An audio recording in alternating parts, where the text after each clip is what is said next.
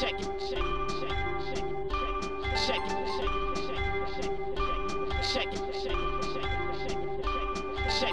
Zapraszamy na 22 odcinek Codrive.pl. Za nami popis George'a Russella, co więcej dalej czeka młodego Brytyjczyka. Jest szansa na to, że zobaczymy Louisa i George'a w jednym zespole? Cezary opowiada o wycieczce do zoo z George'em Russellem. Jaka jest prywatna twarz młodego Brytyjczyka? Czy sprawiedliwe jest porównywanie Walteriego Bottasa do George'a Russella? Jaki los czeka Sergio Pereza? On sam nie liczy na telefon z Red Bulla. Mówimy także o testach młodych kierowców, w których wystartuje Fernando Alonso. Dlaczego jest uznawany za młodego kierowcę i dlaczego nie wszystkim się to podoba? Wspominamy karierę Romana Grożana. Mówimy o jego metamorfozie, zasługach, ale także o wpadkach. Na koniec znowu poruszamy się po Abu Zabi, co nas czeka podczas zakończenia sezonu i skąd Cezary dostał kratę wina.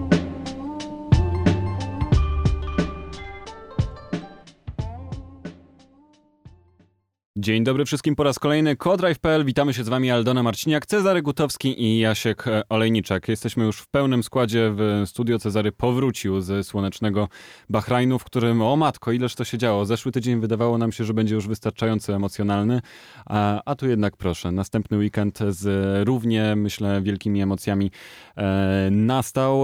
George Russell na ustach e, wszystkich pojechał fantastyczny weekend w Mercedesie, co prawda bardzo pechowy, e, co nie zmienia faktu, że wszyscy zgodnie mówią, że jest to mm, wielki talent. Ale nie skupiajmy się może na tym, co już było powiedziane setki razy w ciągu tych e, kilku dni, a skupmy się na tym, e, jak e, wy znacie George'a od tej strony padoku.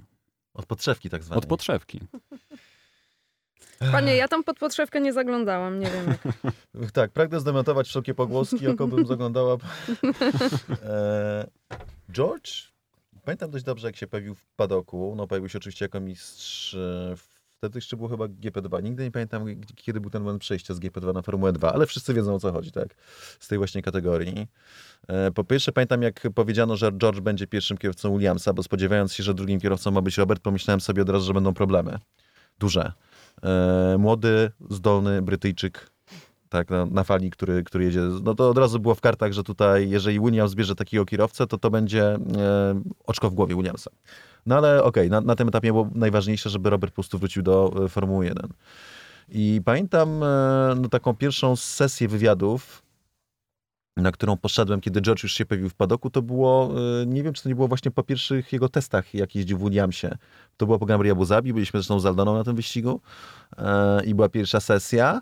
E, i podchodzę po, prostu no, ze swoim tam dyktafonem i, i, i, aparatem fotograficznym i telefonem i tak dalej, bo tak nagrywam, e, robię zdjęcia, zadaję pytania.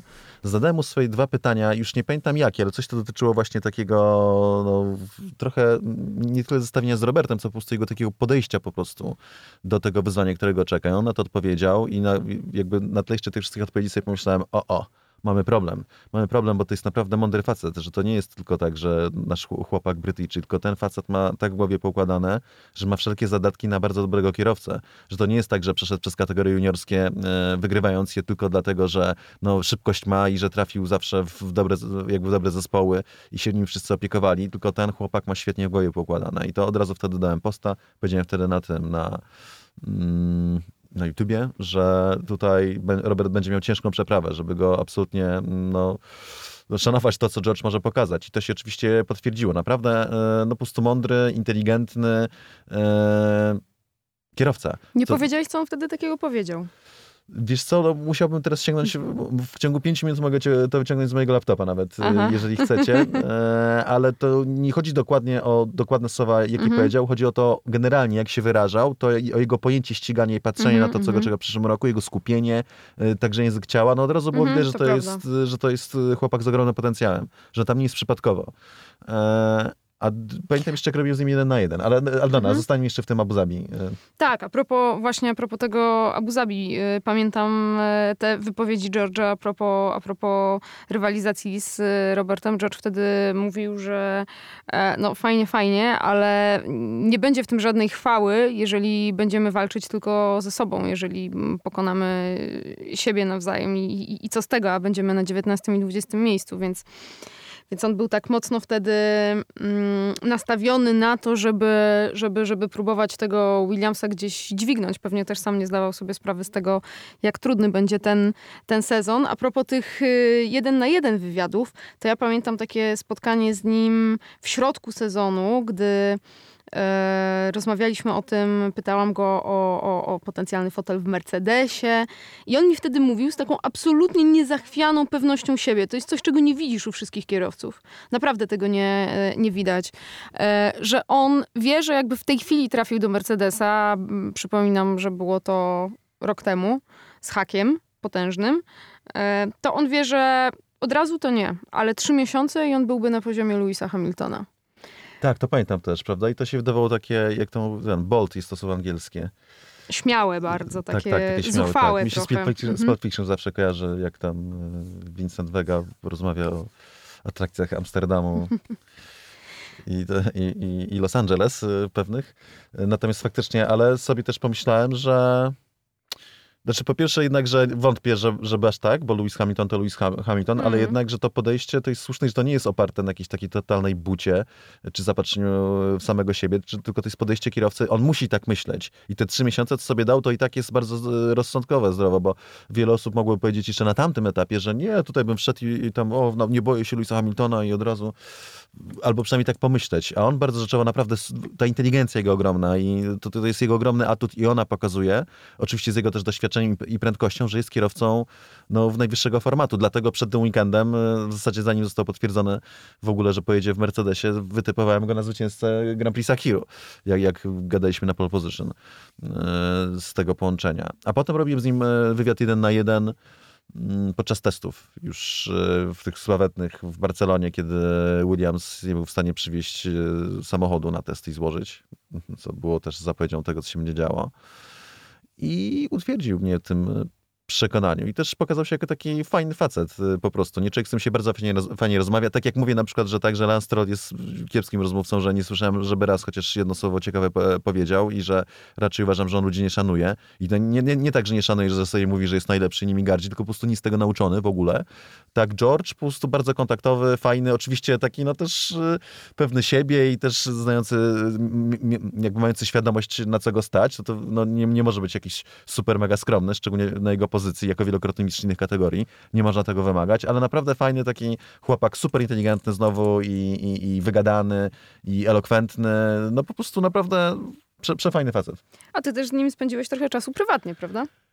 Tak, zgadza się, y, no bo to, co jest ważne, Robert y, bardzo George'a lubi, szanuje. E, jak żeśmy sobie, zdradzę, jak żeśmy, żeśmy sobie wymieniali wiadomości z Robertem w trakcie te, tego wyścigu, tam, tam, bo ja, ja, tam napisałem jakąś uwagę, czasami ten, to, to pierwsze co napisał to szkoda, nie? że szkoda, że George nie wygrał tego wyścigu. I to było jak przyleciałem na Grand Prix Singapuru. W Singapurze to działa w ten sposób, że e, działamy według zegara europejskiego, czyli, czyli to znaczy, że jakby siedzimy do późnej nocy w Singapurze i trzeba wytrzymać, żeby pójść spać późno, a potem e, zasłonić okna w pokoju, jak się ma okna, bo też hotele w Singapurze są takie, że... Nie zawsze jest okno. Tak, tak, tak, to zależy od budżetu. W moim nie było akurat tam, wtedy, to pamiętam, okazało się, że był w piwnicy, no ale i tak no, był po prostu w dobrej cenie. E, i człowiek no, chce spać do tej 14 mniej więcej, żeby być w strefie europejskiej. No i jak zabić tę e, pierwszą noc, tak? Czas podczas tej pierwszej nocy, pierwszego wieczoru, żeby, żeby po prostu nie pójść spać za wcześnie i, i nie pozostać w swojej strefie i potem się nie męczyć. No i żeśmy żeśmy się zgadali z Robertem, że yy, jadą do zoo, że on jedzie z George'em, tam powiedzmy te, drobna grupka do zło słynnego w Singapurze, który jest bardzo znany, żeby po prostu jakoś ten czas spędzić. No i żeśmy pojechali sobie na taki wypad taksówką i przyjechał, znaczy taksówką, to był taki van. I przyjeżdża kierowca i tak gada, oh, where are you from? I tak dalej, what do you do? I tak no, mówią, no że ten, tak, tak, tak, że i tam o, oni nie mówią od razu, że o, my jesteśmy kierowcami Formuły 1, ale tam e, Robert podgaduje. Ja, ja, ja, tak naprawdę powiedziałem jako pierwszy, tak, że to są kierowcy, e, że my jesteśmy na Formuły 1, ja powiedziałem, że są kierowcy. I tak gadamy, gadamy i Robert mówi, e, this is new Lewis Hamilton. I ten facet w taksówce, ha, ha, ha, ha, ha, no się śmiejemy, a robi, no, I'm serious, this is new Lewis Hamilton. E, realnie i to podkreślał, tak, że to jest e, kierowca, który ma zastąpić Lewisa Hamiltona i to jest z kolei no taka szczera opinia, no współprywatna Roberta na temat Louisa na tamtym etapie.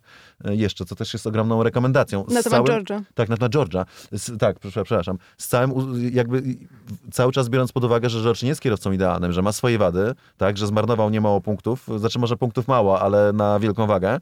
I to też są rzeczy, które musi poprawić. Natomiast no, też z całym uznaniem do jego fenomenalnej prędkości, czucie samochodu, tego typu rzeczy. I to był po prostu taki fajny wy, wy, wypadek, gdzie żeśmy sobie potem zajeździli tam nas obwozili, kiedy po prostu jakieś tam small talk tak zwane, drobne rozmowy na taki czy inny temat o wyścigach, tylko nie, nie o Formuły 1 do końca, tylko o innych wyścigach, o, o samochodach. No, po prostu super sympatycznie znowu. I widzisz, miało być prywatnie, a w sumie chyba George wrzucił wasze zdjęcie wtedy stamtąd. A, dokładnie, bo jeszcze, tak, no, no dlatego mogę powiedzieć, że bo ja tam robi takie zdjęcie, że jedziemy w tym wagoniku i wszystkie, wszystkie osoby naraz i, i bum. I George akurat był w takim miejscu, że siedzi taki jak król. Tak, obok niego jego fizjoterapeuta i z tyłu siedzę tam e, trzy osoby, tak między innymi ja i Robert. E, I e, no, ja, ja, kupiłem to zdjęcie. E, no, dwa, bo dla siebie jeszcze dla kogoś prezencie. I ten. I George wziął z tego, zrobił fotkę i wrzucił się do siebie na Insta Stories. to piękne historie prywatne z George'em Russellem, ale słuchajcie, wydaje mi się, że przez ten czas, kiedy George jest na torze, mm, jeszcze go do końca nie scharakteryzowaliśmy, bo jeżeli mówimy o Maxie Verstappenie, to mamy proste skojarzenie agresywnego, mocnego kierowcy przecinaka. Charles Leclerc to kierowca kierowca spokojniejszy, ale też wiemy, że może pokazać pazur. Taki... Wyważony bym bardziej powiedział o, o, może tak. Mhm. trochę bardziej zrównoważony, może w ten sposób. Chociaż po to, co zrobił ostatnio. Mm. To, to właśnie, to jest pytanie, czy nie idzie, czy nie zamienił się z głowami z Maxem. E, a co z George'em? Jakim kierowcą jest George? Bo on nie miał jeszcze okazji pokazać tego w takiej równej walce, powiedzmy, bo gdzieś się trzymał bardziej końca i raczej na niego narzekaliśmy, że tego racecraftu nie ma. E, podczas ostatniego weekendu mogliśmy trochę poglądać z George'em, więc y, jakim kierowcą, na jakiego kierowcę właściwie zapowiada się George Russell? Super pewny siebie, naprawdę jedzie i wie, co robi i to widać, tą pewność siebie widać w tym, jak y, nawet ręce na kierownicy, jak prowadzi bolid. I to jest naprawdę, bo on prowadził wtedy wyścig i po prostu no, zresztą zrobił to, co, czego się oczekuje od kierowcy, który ma być następcą Louisa Hamiltona. E, mm. Pełna kontrola, fenomenalne wyczucie samochodu. E, natomiast no, w tym wyścigu też po, pokazał jakiś rodzaj tej wyścigowej agresji w pewnym momencie, jak e, atakował Bottasa. I tutaj słyszałem, że były jakieś w ogóle wielkie zachwyty, jak to fenomenalnie to był fajny manewr, on dobrze wyglądał, ale to nie była wielka sztuka akurat. Miejsce, w którym zrobił ten manewr było takie nietypowe, bo to między zakrętami, ale to tylko podkreśla, jak miał ogromną przewagę prędkości w samochodzie z racji opon. Bottas miał twarde, zużyte, niedogrzane opony, e, a on miał miększe, prawie nowe, więc po prostu to było, przypuszczam, no na takim okrążeniu jak tutaj, to minimum sekunda. Minimum, pewnie gdzie, koło pół, jeszcze na świeżych, tak, to półtorej, coś, coś takiego. Minimum w ogóle. Raz, a dwa, no zaatakował go tak brutalnie, że przypuszczam, że gdyby to był inny kierowca w tym miejscu, to by mogło dojść do kolizji. Natomiast to do Bottasa miał pewność. Walteri to, co mm. pokazał w swojej karierze najbardziej, to to, że jest biernym kierowcą i że w takich przypadkach szczególnie koledze z zespołu krzywdy nie zrobi, więc to nie był taki... Znaczy, to był fajny, spektakularny manewr, a to nie była jakaś maestria. Nie, to tyle o George'u. E, ja bym powiedział, że wyglądało to odważnie że e, nie spodziewa... wszyscy się chyba nie spodziewali, że w tym miejscu dojdzie do, do tego, więc e, bym powiedział, że e, odwagi w moich oczach nabrał. I zastanawiam się, czy to, o czym mówiłeś, Cezary, jakoś wpłynie na przyszłą karierę George'a. Oczywiście nie mogło po tym weekendzie, nie mogły pojawić się pytania co do jego przyszłości w 2022 roku, bo raczej o przyszłym roku nie mówimy z jakimiś z szczególnymi nadziejami, bo wszyscy podkreślają, że e, kierowcami są Walteri i Luis, to są słowa Toto Wolfa. E, no ale ten 2022 rok wcale nie jest takim pewniakiem, bo Luis e, właśnie będzie planował się zawinąć. Chyba nie widzimy Luisa i George'a w jednym zespole, bo George to nie Walteri. No właśnie to jest bardzo, bardzo ciekawy wątek i zastanawiam się, jak sam e, Mercedes to mm, do tego podejdzie. Czy George plus Louis, czy George jednak za Louisa? Czy George nowym Louisem Hamiltonem? Że George nowym Louisem Hamiltonem w przyszłości, jak już Hamiltona nie będzie, to co do tego chyba nie mamy wątpliwości. Ale pytanie, czy zestawiać ich w jednym zespole w sytuacji, w której mm, Toto Wolf nauczył się na parze Rosberg i Hamilton, że walka wewnątrz zespołu to jest coś, co tej ekipie szkodzi, co szkodzi Luisowi. Oni tego nie chcą, po prostu. E, I oni o, o, tym mówią wprost, o tym, jak bardzo ważna jest atmosfera. To jest oczywiście taki, um, taki, taki niby komplement, natomiast no, zawoalowane przyznanie, że po prostu e, w Walterim Botasie nie ma zagrożenia Lewis Hamilton. Tutaj Pytanie, jak zachowałby się George? Przypuszczam, że, że, że chciałby jednak e, pojechać swoje, być w stanie pojechać swoje, że nie byłoby, że nie byłby taki potulny. Widzicie, widzicie nawet, nawet w tym wyścigu tak naprawdę widać było po tym e, zamieszaniu z oponami, gdy musiał jeszcze raz e, zjechać. Inżynier e, mm, uspokaja go, bo no spokojnie mamy cały czas, właśnie mamy bardzo dużo prędkości w tych oponach. To tak a propos zachwytów nad tym manewrem na, na Walterim Botasie. I co George odpowiada? I fucking hope so.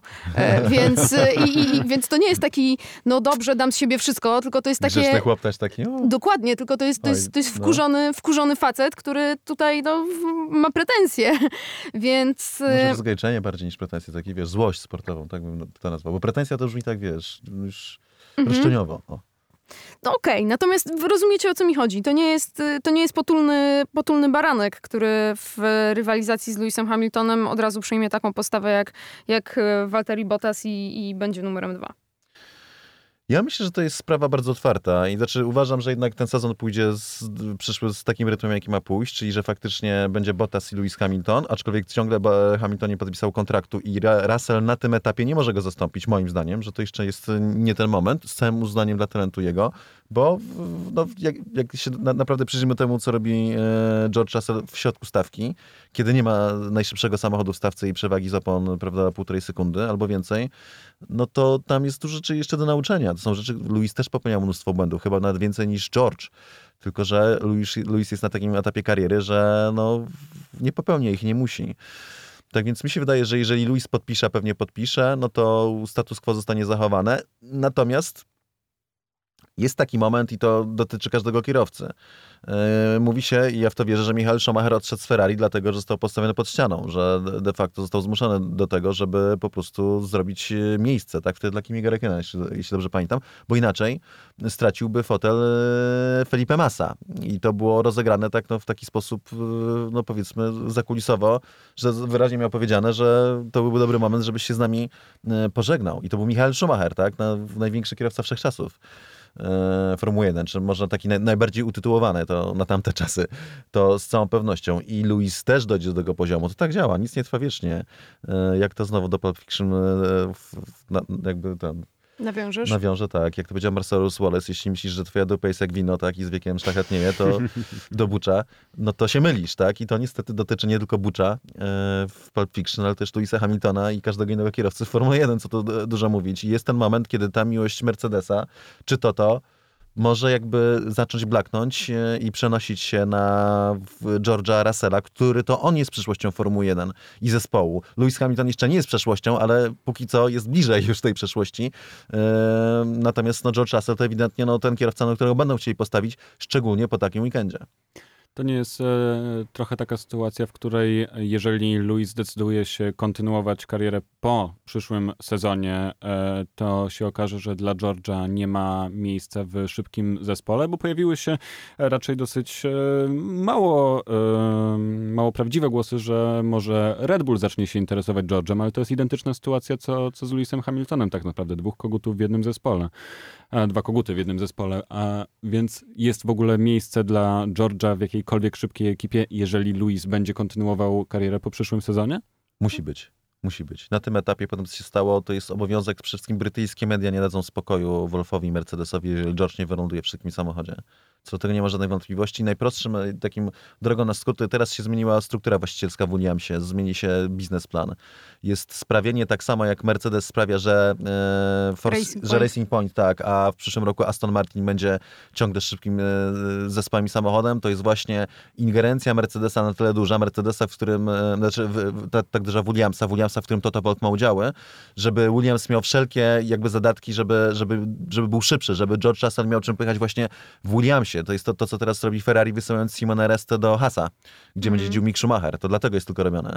Żeby on tam wszedł i zobaczył, co trzeba ogarnąć i tak to poukładał, żeby ten zespół po prostu zaczął sobie radzić lepiej, więc yy, na tym etapie no taki plan minimum, żeby George miał czym jeździć i żeby te brytyjskie media, prawda, bo to łaska pańska, yy, a tutaj mówię o mediach znowu brytyjskich, na pstrym koniu jeździ, żeby nie zaczęły jakby działać yy, na przekór, dlatego, że George nie dostanie tego fotela. George teraz ma wszelkie zadatki, żeby mm. skończyć w bardzo dobrym samochodzie w ciągu najbliższych dwóch lat. Po prostu. Bo no, jest szybki, jest, jest fajny, ma wsparcie Toto Wolfa, który jest w zasadzie jednostkowo chyba najpotężniejszą osobą w padoku, jeśli chodzi o szefów i takich decydentów od strony zespołów. Ma w, bardzo ważne, chyba najważniejsze, ma pełne wsparcie brytyjskich, brytyjskich mediów, które są najbardziej opiniotwórcze w Formule 1. Nie tylko w Wielkiej Brytanii, co jest bardzo ważne, ale też na cały świat. George ma u próg, u, przepraszam, u stóp cały świat. I George też sprawił, że drugi kierowca Mercedesa trochę niechlubnie został, e, jest opisywany w tej chwili przez, e, przez media, bo mówi się, że George pokonał Walteriego, pomimo że dojechał w tym wyścigu za nim. Wiemy, jak e, wyglądał ten wyścig z perspektywy zespołu, bo kierowcy robili co, co, co w ich mocy tak naprawdę. Walteri Bottas mówi o swoim wyścigu w ten sposób. To był naprawdę bardzo zły wyścig dla mnie i bardzo łatwo ludziom jest powiedzieć, że nowy chłopak przyszedł i od razu mnie pokonał, a jeżdżę w tym zespole już od kilku mm, lat. Czy ta ocena jest faktycznie niesłuszna i niesprawiedliwa?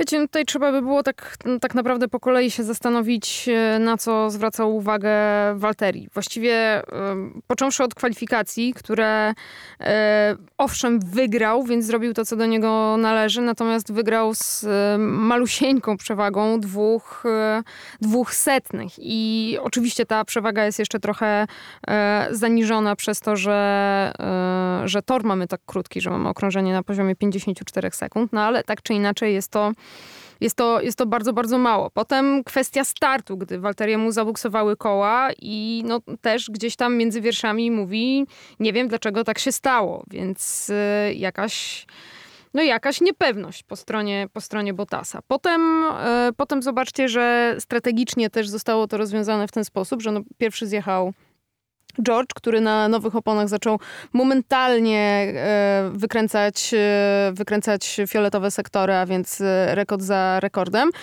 Walteriego tempo spadła, a i co robi Mercedes? No nie ściąga Walteriego, tylko zostawia go jeszcze na, na, na, na kilka kółek i y, dzięki temu z tej przewagi, y, z tego dystansu około 3 sekund robi się, robi się 8.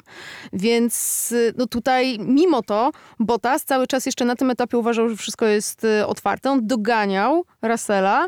No i potem mamy neutralizację i to zamieszanie z, z oponami, w wyniku którego Valtteri Bottas wraca na tor na tych samych gumach twardych, które zostały już schłodzone.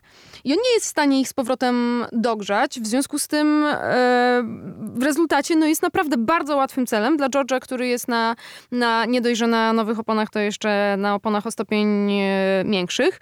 E, nie jest w stanie się bronić przed, przed, przed atakami i tak naprawdę, gdy George spokojnie może sobie wykorzystać przewagę prędkości i wyprzedzać kolejnych zawodników, to wiadomo będzie, że Bottas będzie tylko tracił. I ja rozumiem trochę to, e, to, to, to, tę narrację Walteriego, który tutaj się, tutaj się broni. Natomiast to nie zmienia, mm, to może zmienić troszeczkę ogląd tego wyścigu, natomiast to nie zmienia oglądu całej e, postaci Walteriego Bottasa, który jest kierowcą, który w pewnym momencie po prostu przestał się poprawiać. On doszedł do swojego sufitu i się tam zatrzymał, a sufit Walteriego Bottasa jest zdecydowanie niżej niż sufit George'a Russella.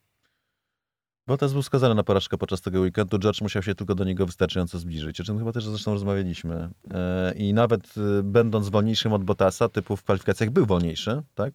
to i tak był już faworytem do zwycięstwa, bo e, zespół przy tej przodze Mercedesa miał wszelkie narzędzia, żeby sprawić, że to George ten wyścig wygra. I, a nawet nie musieli tego za bardzo robić. Chociaż ten start cały czas, start był bardzo dziwny do wyścigu, bo samochody ruszyły równo, rozpędzały się równo i nagle ten samochód Bottasa stracił na rozpędzie. I to jest bardzo taki charakterystyczny, nietypowe bardzo. Takie, że dzieci nie powinny. Nie będę tutaj węszył, węszył żadnych już tłumaczył, że co się mogło stać technicznie, ale to mógł być przypadek, ale wątpię, bo to zbiegów okoliczności mm. Formuły jest takich za dużo.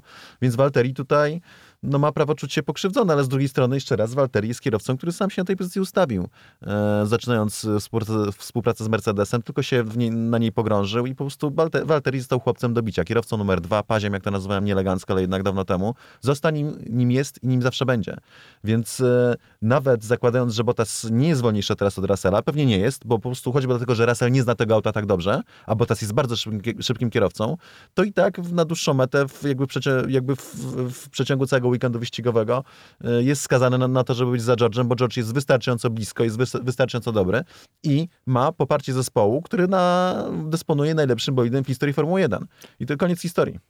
Zdaję sobie sprawę, że wyglądałem jak głupek, mówi Bottas. No, hmm.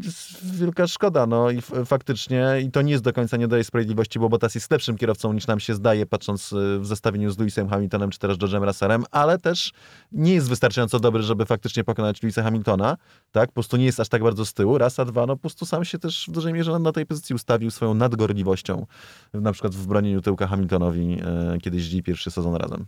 Pytanie, czy współczuć Walteriemu, jak poprowadził swoją karierę w Formule 1, czy i tak gratulować, że w tej Formule 1 się znalazł i ma szansę walczyć o najwyższe, najwyższe lokaty. To zostawiam już e, naszym słuchaczom do odpowiedzenia, bo jeszcze jeden wątek związany z mm, George'em Russellem e, nas czeka, a mianowicie E, zakończenie sezonu. Czy zobaczymy George'a w kombinezonie Williamsa, czy też w kombinezonie Mercedesa. Toto Wolf e, zapowiada, albo raczej mówi, e, co tam u Louisa Hamiltona. Jest na dobrej drodze. Jeżeli prognozy lekarzy się sprawdzą, to negatywny test zobaczymy w czwartek bądź też w piątek.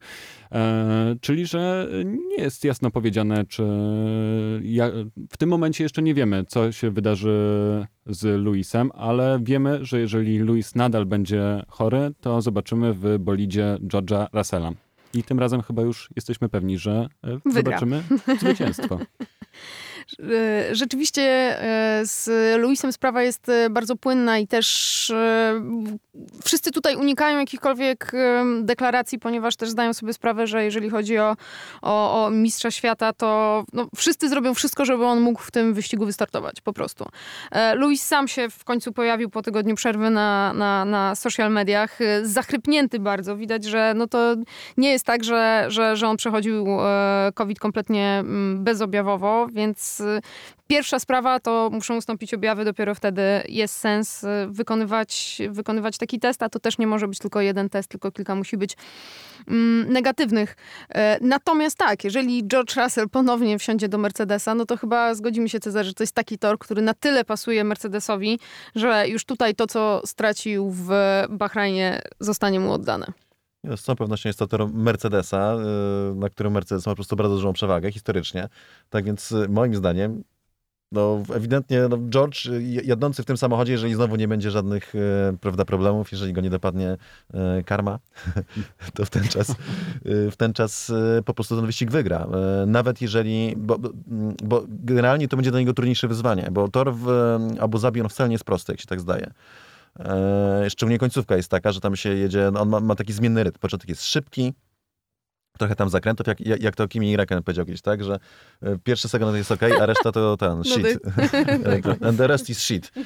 Tak do końca nie jest. Ta końcówka jest taka, zmienia zupełnie, zupełnie rytm i robi się tak jak kręta.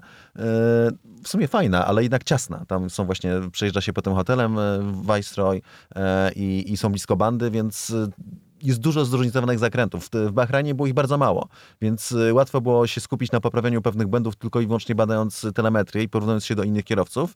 E, potem to poprawić i wyciągnąć coś z tego dla siebie. E, szczególnie w nowym zespole i w nowym samochodzie, co jest bardzo dużym wyzwaniem wbrew pozorom, chociaż jest to przynajmniej bardzo łatwe auto w prowadzeniu, najłatwiejsze pewnie w Formule 1, na czym polega też między innymi jego wielkość. Tak więc y, w Abu Zabi George'owi będzie trudniej y, poszukiwać ta, jakby tej prędkości w tych wszystkich zakrętach, złożyć ustawienia, tak, praca z inżynierem, tak i dostrajanie tego samochodu, którego on nie zna, jest trudniejsze do takiego właśnie toru, kiedy jest no, większa rozpiętość, że są i, i, i długie proste, i są średnie łuki, szybkie, ale też są sekcje wolne, że trzeba mieć pewność w samochodzie, w zakręcie, dobrze, żeby auto dobrze skręcało, ale z drugiej strony też, żeby no, się świetnie prowadziło na prostych i żeby jakby były niższe opory i tak dalej. To są rzeczy, które mu będzie ciężej wypracować, ale jeszcze raz, przy tej przewadze Mercedesa e, nie musi się martwić o to, że Valtteri Bottas mu zagrozi. Moim zdaniem, że tutaj wszystko pójdzie tak jak i podczas tego weekendu. Będzie e, nastawione na to, żeby to George odniósł ten sukces. Do Abu Zabi wrócimy jeszcze na sam koniec. Zostawmy na tym czas George'a Russella i skupmy się na E, na tej osobie, która wygrała faktycznie ten e, wyścig i dużo wzruszeń przy tej okazji się pojawiło podczas komunikacji radiowej. Mowa oczywiście o Sergio Perezie, który dalej bez fotela jest na przyszły rok. E, był pytany, czy czeka po tej wygranej na telefon z Red Bulla. Mówił, że nie spodziewa się tego, że ma jasny obraz swojej e, sytuacji, ale za to, że ma już e, pewne opcje na 2022 rok. Więc e, znowu otwarte pytanie jest trochę dozą e, do, domyślania się, co to będzie. Czy w przyszłym roku jest jeszcze jakiekolwiek miejsce dla Sergio Pereza, czy to już jest e, ten moment, w którym nawet on sam by wolał odpocząć przez rok i wrócić do tego, co będzie dla niego pewne i komfortowe? Słuchajcie, odpocząć to na pewno by nie wolał, ale Sergio Perez doskonale wie, jak to, jak to działa w Formule 1 i przypuszczam, że e, wie też wystarczająco dobrze, jak, e, jak działa w Red Bullu, żeby, żeby nie mieć tutaj jakichś wielkich e, nadziei, no bo tak, na papierze oczywiście.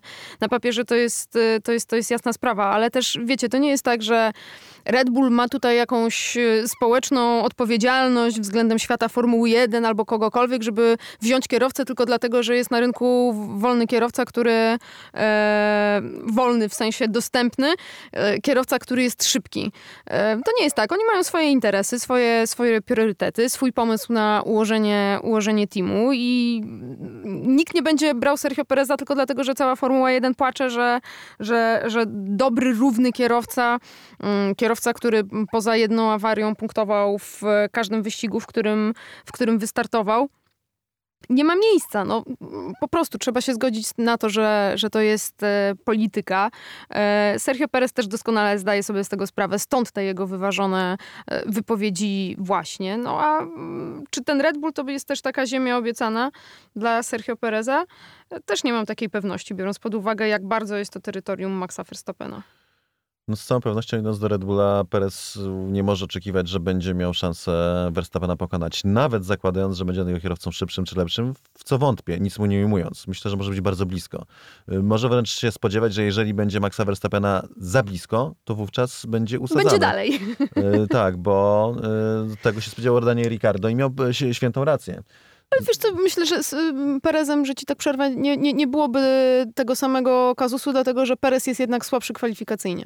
E, Perez dostał baty w kwalifikacjach ogromne od Estebana Okona na przykład. W wyścigach nie. W wyścigach mhm. jakby masz inną, inną historię. Natomiast, e, natomiast e, no, taki Perez, czy też Perez w cudzysłowie, kierowca tego pokroju, jest potrzebny Red Bullowi tak naprawdę po co innego. Po to, żeby mieć dwa samochody w czołówce, w której są dwa Mercedesy. Po to, żeby to nie była walka dwóch na jednego cały czas. Tak, żeby chronić tyłek Maxa Verstappena. Nie wiem, czy by się Sergio by na tę na te rolę pisał. Natomiast z drugiej strony, gdzie ma pójść? No, szczególnie jeżeli masz propozycję pójścia do topowej ekipy, do Red Bulla, a nigdzie indziej, no to w, w tym momencie przecież to jest wybór oczywisty. To można wrócić do tego pytania na temat jego Bottasa. Ja no nie odpowiem, co ja uważam.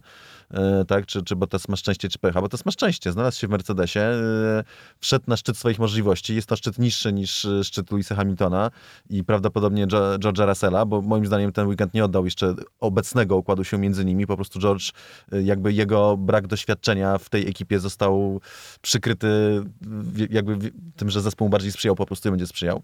Natomiast to, to, się, to się zaraz zmieni. Tak więc y, no, trzeba znać swoje miejsce w przyrodzie, jak to, mówiąc, y, jak mówią w naturze. I pytanie, czy Perez widzi swoje miejsce w Red, w Red Bullu faktycznie jako kierowca taki, który ma być owszem bardzo szybki, ale który ma wspomagać Maxa Verstappena. Ciężko jest znaleźć takiego kierowcę, mówiąc szczerze, który z jednej strony ma to tempo, żeby do niego dociągnąć, a z drugiej strony jest się w stanie pogodzić z tym, że, mm, że jednak będzie numerem dwa. I akurat Perez, mi się wydaje, nie ma takiego charakteru, żeby na to pójść, szczególnie jeśli ma ze sobą wziąć sponsorów. Jeżeli nie będzie miał żadnych innych opcji, bo zastanawiam się, jakie, e, bo Sergio mówi tutaj o 2022 roku, e, że ma propozycje i że myśli o jeszcze następnym sezonie. Zastanawiam się, co to są za propozycje, które już Sergio dostał i dokąd to, to pójdzie za dwa lata. Słuchajcie, nie mam pojęcia, prawdę mówiąc. Nie jestem w stanie sobie wyobrazić takiego miejsca, które w tej chwili już mogłoby w 2022 roku na Pereza czekać? Renault? Za Estebana Okona? Mhm. Za Okona. Myślisz, że pozbędą się francuskiego kierowcy? Myślę, że się Francuskiego pozbędą francuskiego kierowcy. Co prawda Okon teraz stanął na podium, zrobił dobrą robotę, ale ostatecznie wydaje mi się, że... No zobaczymy, jak się potoczą dalej jego losy. Słucham? A Gasly? Pamię pamiętasz o tych? No to tych- prawda. Jeszcze mamy tutaj dyskusjach. przymiarkę faktycznie dla Gastiego, żeby, e, żeby mógł pójść do Renault. No w każdym razie to jest gorące krzesło, tak, na którym Mm. siedzi Esteban Ocon, bez e, cienia wątpliwości. E, Natomiast pamiętajmy o jednej rzeczy. Perez niesie ze sobą nie tylko prędkość i punkty i dojeżdżalność, Perez niesie ze sobą jeszcze budżet. Mi się wydaje, że z tym 2022 rokiem to on trochę gra tak, nie wiem, może trochę wabank, Mhm. Że może się okazać, Tak. że jak go nie będzie rok Formuły 1, to się okaże, że nie będzie miał gdzie wrócić już. Bo już ludzie zapomną, że tak to, to jest, Formuła 1 zapomina bardzo szybko. Bardzo szybko. Więc y, mimo tego, że wszyscy się teraz cieszą, że wygrał, wszyscy, większość, ja się cieszę strasznie, że wygrał i to on był kierowcą wyścigu, bo to on spadł na koniec stawki, trącony przez inny samochód i w bolidzie, który nie powinien wygrać, wygrał wyścig, po prostu, no to jednak y, za tydzień mało kto będzie o tym pamiętał. To, to mówię trochę w przenośni, ale y, za rok nikt. To a propos tego, o czym mówisz, że w, w Formule 1 szybko się zapomina, to wrzucam jeszcze wypowiedź Pereza, która bardzo mi się spodobała, że ponoć w Formule 1 mają krótką pamięć, ale jeżeli tak, to powinno być dobrze. Zobaczymy, Klasa. jak będzie się rozwijała kariera Sergio Pereza. My oczywiście byśmy chcieli zobaczyć Meksykanina jeszcze w bolidzie, bo jak wspólnie tutaj doszliśmy do, do jednakowych wniosków, jest to szybki kierowca, który zasługiwał na tą wygraną, e, więc e, zobaczymy, co z tego mm, wyniknie. E, Jest jeszcze jeden taki starszy kierowca, który w tej chwili powinien być na ustach wszystkich, ale w związku z ostatnimi dwoma wyścigami nie było na to miejsca. Mowa o Fernando Alonso, który wystartuje, uwaga, nie przesłyszeliście się, w testach młodych kierowców, które będą miały miejsce po e, ostatnim Grand Prix w Abu e, Zabi. Pojawiło się dużo kontrowersji z tego powodu. E, Bo Lando Norris na przykład mówi, że to jest po prostu nie fair, że Fernando będzie tam jeździł, bo nie jest młodym kierowcą. Jakież to oczywiste, prawda? Vettel za to mówi, że w zasadzie to go za bardzo nie interesuje, ale że sam chętnie by z takich testów skorzystał. Mattia Binotto również uważa, że to nie jest w porządku, że Fernando będzie jeździł, ale złożyli na wszelki wypadek zapytanie do FIA, czy Carlos Sainz nie będzie mógł pojechać w tych testach. E, A sam Fernando odpowiada, że e, jego rywale się go obawiają. To jest ponownie ten wątek, o którym już rozmawialiśmy przy, przy Fernando, że jest bardzo pewny siebie w kontekście jego e, powrotu. E, Jestem ciekawy, e, co myślicie o, o tej całej sytuacji z testami. Słuszne podirytowanie części stawki, czy, czy trochę wygórowane? Ja po pierwsze chcę złożyć protest oficjalny. E, to jest dyskryminacja. E, mówienie, że Fernando Alonso nie jest młodym człowiekiem, ma dopiero 39 lat, e, a 40 to nowa 20, więc w ogóle uważam, że jestem, czuję się oburzony i obrażony.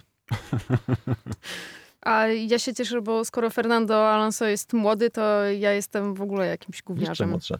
No. Tak więc tutaj wyjaśnijmy to po pierwsze, e, ale rozumiem, że jest tutaj pewien dyskurs i, i, i niesmak związany z tym, że jednak ustalono e, w trakcie COVID-u, tak, to były zarządzania zwią- związane z tym, że ma być taniej i, i chodziło o ochronę Formuły 1, bo taka jest prawda, tak to powstawało, że w tym teście mają brać udział tylko młodzi kierowcy. A jaka jest definicja młodego kierowcy? Taka, że mm, możesz wziąć udział w nie więcej niż dwóch Grand Prix. Tak. Czyli de facto może mieć 60 lat, ale, ale no ja, ja mam 42 i też jestem. W... O właśnie. I, zgodnie ty jesteś z, młodym kierowcą. Dywizją Formuły jestem młodym kierowcą, bo brałem udział w Zero Grand Prix, więc tu, wiecie co? W sumie to mi się to podoba. Niech ten Alonso już się nie miesza między nami, młodymi ludźmi, tylko niech sobie już jedzie z tymi staruchami. Słuchajcie, co, co mówi na to Alonso?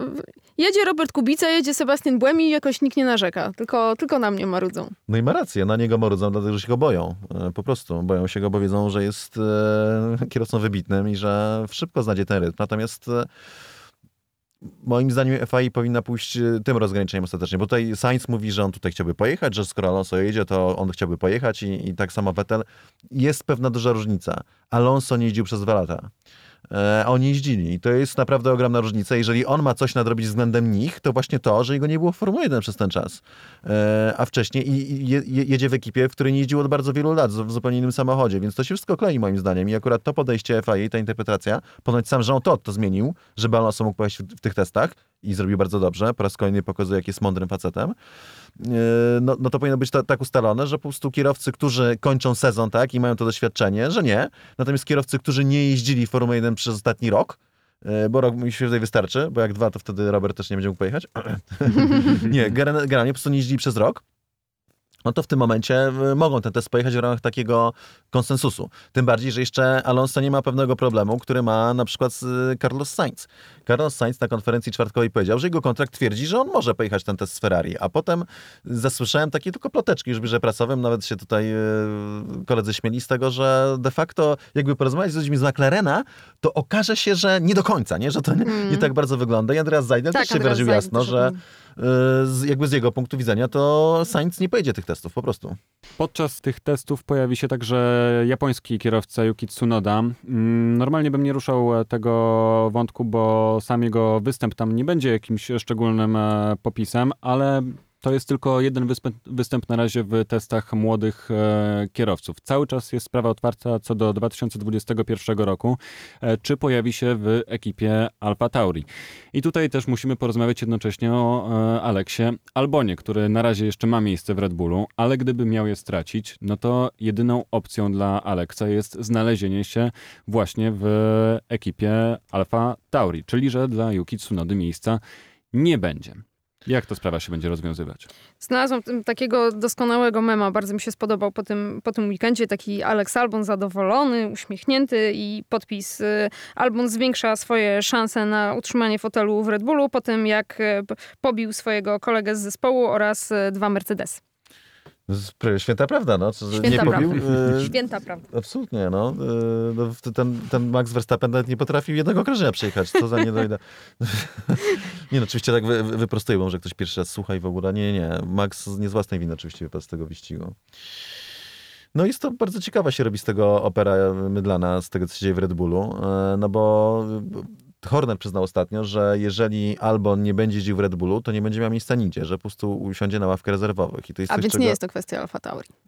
Mhm. To się też może zmienić z drugiej strony. Oczywiście, tak że tak, to jesteśmy w Red Bullu, tam wszystko się może zmienić. Tak, tam jest wszystko możliwe. Można ten, można regularnie tracić do kolegi zespołu pół sekundy lub więcej i być uznawanym za wielki mm. talent, bo jak w jednych kwalifikacjach straciłeś 60, a w drugich e, e, jakby nadrobiłeś 500, 599. To, to, to zrobiłeś postęp, nie? To w takim, i wszystko idzie w dobrym kierunku.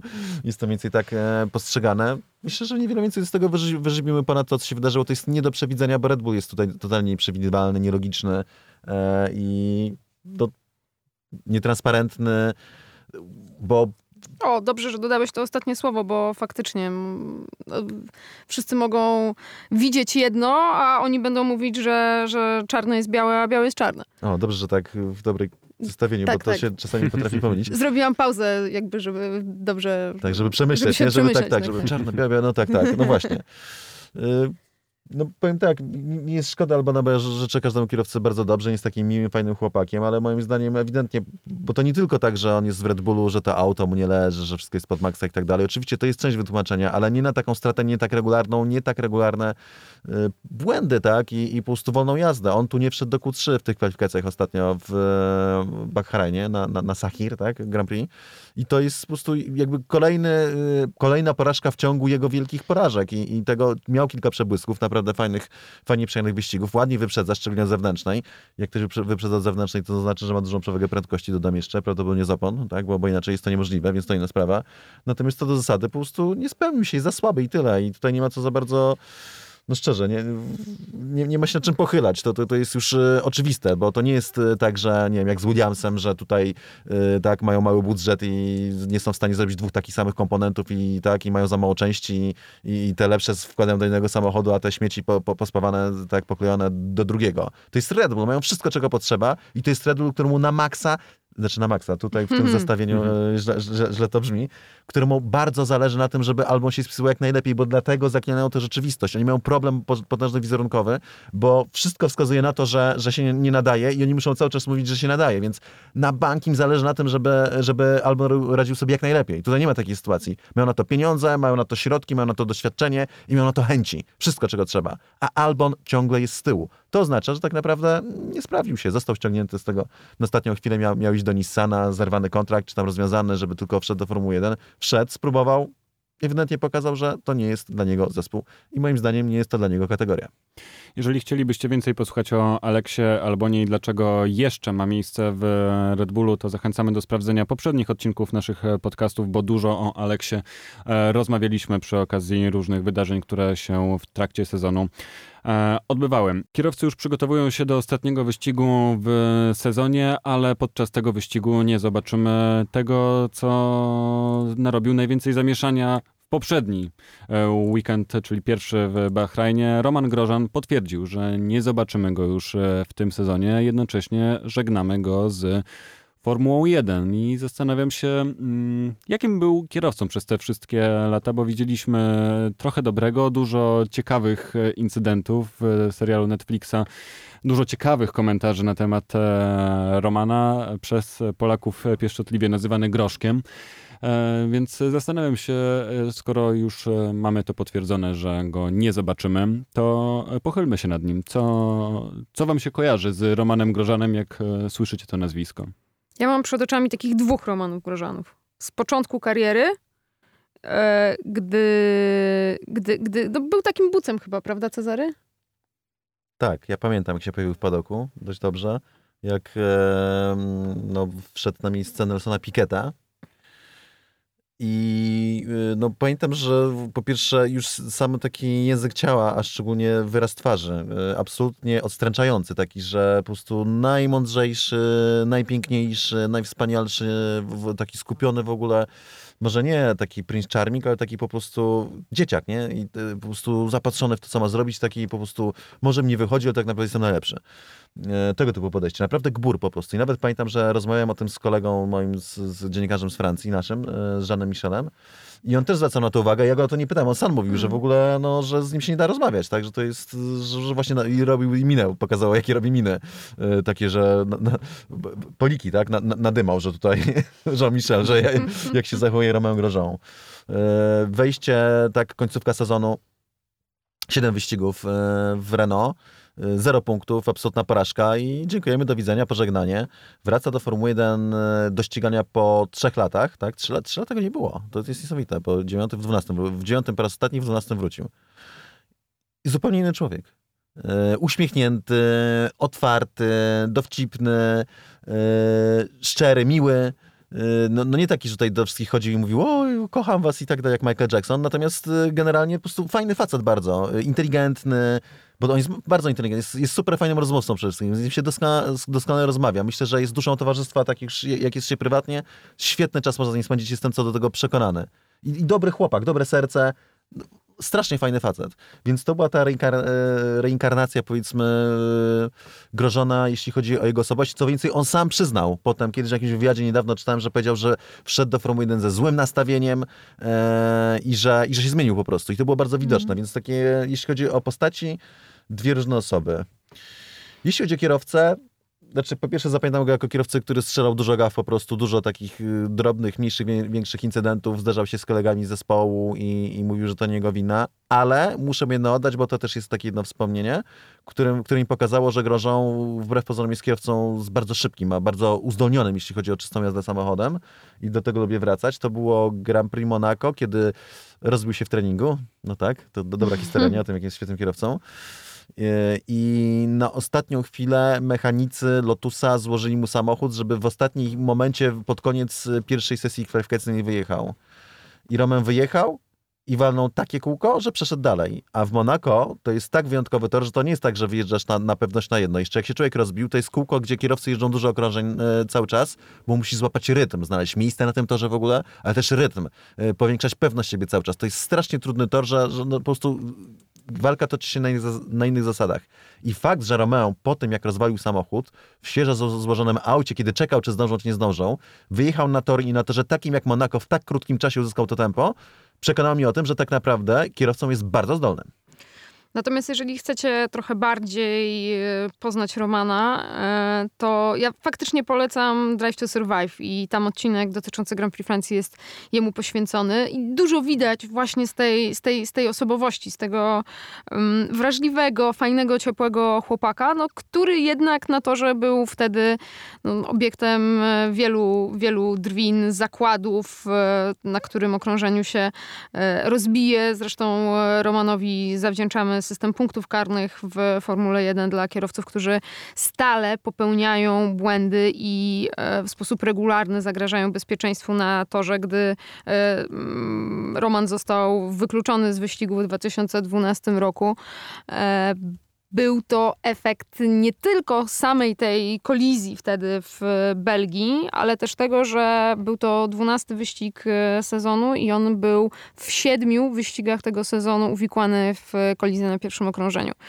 Więc wtedy uznano, że jednak jeżeli, jeżeli kierowca stale e, dopuszcza się jakichś przewinień, no to warto by było wprowadzić ten system punktów karnych. Z drugiej strony Roman to jest też kierowca, który na przykład otwarcie powie, że współpracuje z psychologiem. Po tym właśnie crashu w 2012 współpracował z psychologiem. Zresztą teraz po tym ostatnim w Bahrajnie też od razu, od razu zaczął, zaczął pracę z, z psychologiem. Roman to jest człowiek, który e, ma inne pasje na przykład. Znamy wielu kierowców e, Formuły 1, którzy e, generalnie wyścigi, wyścigi, a jak są w domu, to wtedy na symulatorze wyścigi. A on napisał książkę kucharską razem z żoną. I tak dalej, i tak dalej. Więc jest takim, takim fajnym, sympatycznym, e, sympatycznym gościem, no, który jednak przez te lata w Formule 1 zapracował sobie na opinię tego, który który po prostu no, popełnia błędy i, i nawet w tym sezonie to, to, to widzieliśmy nawet, e, no tak, no, nawet niestety ta,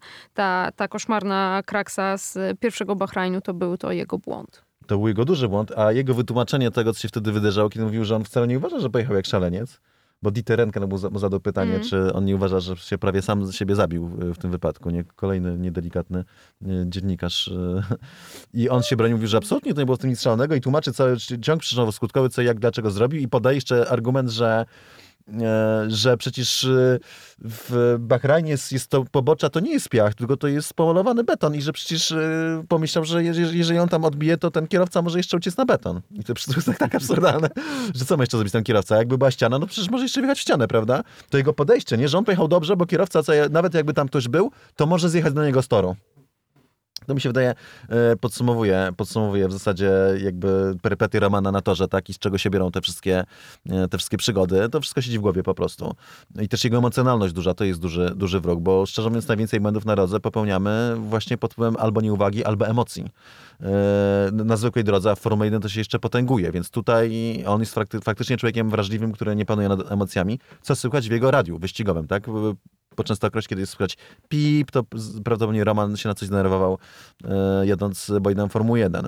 E, natomiast też mówi o tym, że de facto już się, no nie mówi tego otwarcie, ale, ale o IndyCar po tym wypadku to już mówi, że już przemyślał, że już, nie, hmm. już nie, się tak nie zapatruje po tym wypadku, żeby iść do IndyCar i mówi o tym, że jak nie będzie jeździł, to będzie sobie kajto uprawiał, chodził na spacer z psem, z, dziecia, z dziećmi będzie się bawił i będzie po prostu sobie żył.